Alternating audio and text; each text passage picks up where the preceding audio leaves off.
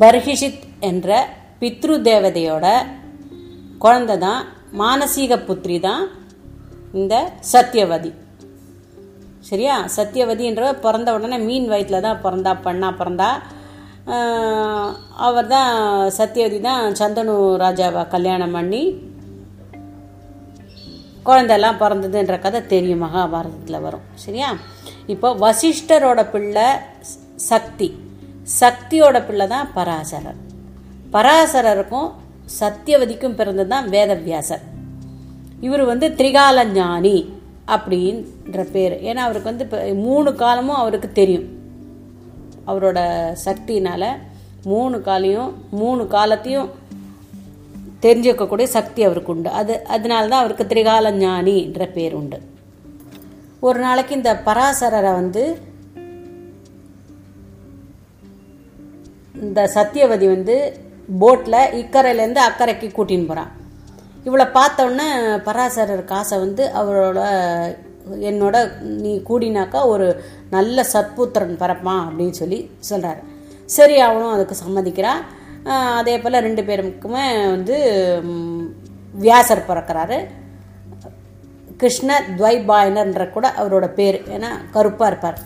அப்போ அந்த குழந்தை பிறந்த உடனே பழையபடி இவளுக்கு கன்னித்தன்மை வந்துடுத்து பராசரர் அவளை விட்டுட்டு பிரிஞ்சு போயிடுறாரு.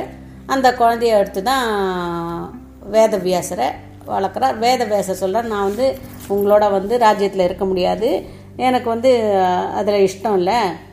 உங்களுக்கு எப்போ என்னோட உதவி தேவையோ அப்போ கூப்பிடுங்க நான் வருவேன் அப்படின்னு சொல்லிட்டு போயிடுவார். அந்த வேதவியாசரும் போயிடுறாரு. அப்போது அந்த சத்தியவதி இங்கே வருவா. வந்த உடனே அதான் செம்படவர் வந்து அந்த சத்தியவதி எடுத்து வளர்ப்பார். வந்தவுடனே சந்தனு ராஜா ஒரு நாளைக்கு இவளோட அழகை பார்த்து மயங்கி அவளை சத்தியவதியை கல்யாணம் பண்ணிப்பாள் கல்யாணம் பண்ணிட்டவுடனே விசித்திர வீரியன் சித்திராங்கதன்ற ரெண்டு குழந்தை பிறக்கும். ரெண்டு குழந்தை பிறந்தவுடனே பீஷ்மர் வந்து முதல் தாரத்து குழந்தை பீஷ்மர். கங்காதேவியை சந்தனு கல்யாணம் பண்ணிட்ட போது ஏழு குழந்தை பிறக்கும். ஏழு குழந்தையும் அந்த கங்காதேவி கொண்டு போய் ஆற்றுல விட்டுடுவா.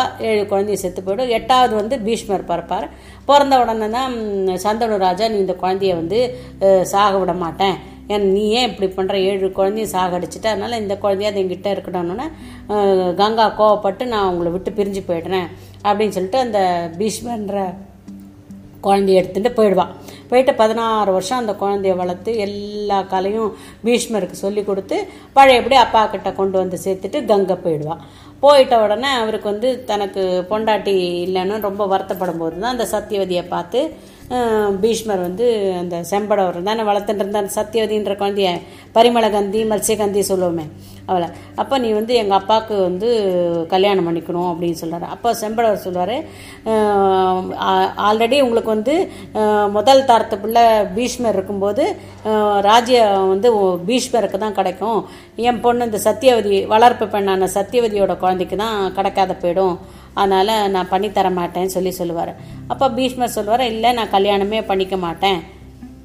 அதனால் நீ வந்து தாராளமாக உன் பெண்ணாக கொடுக்கலாம் அப்படின்னு சொல்லிட்டு சொல்கிறார் சரி சொல்லிட்டு சத்தியவதிக்கும் தன்னோட அப்பாவான சந்தனுக்கும் பீஷ்மர் வந்து கல்யாணத்துக்கு ஏற்பாடு பண்ணி கல்யாணமும் நடந்துடும்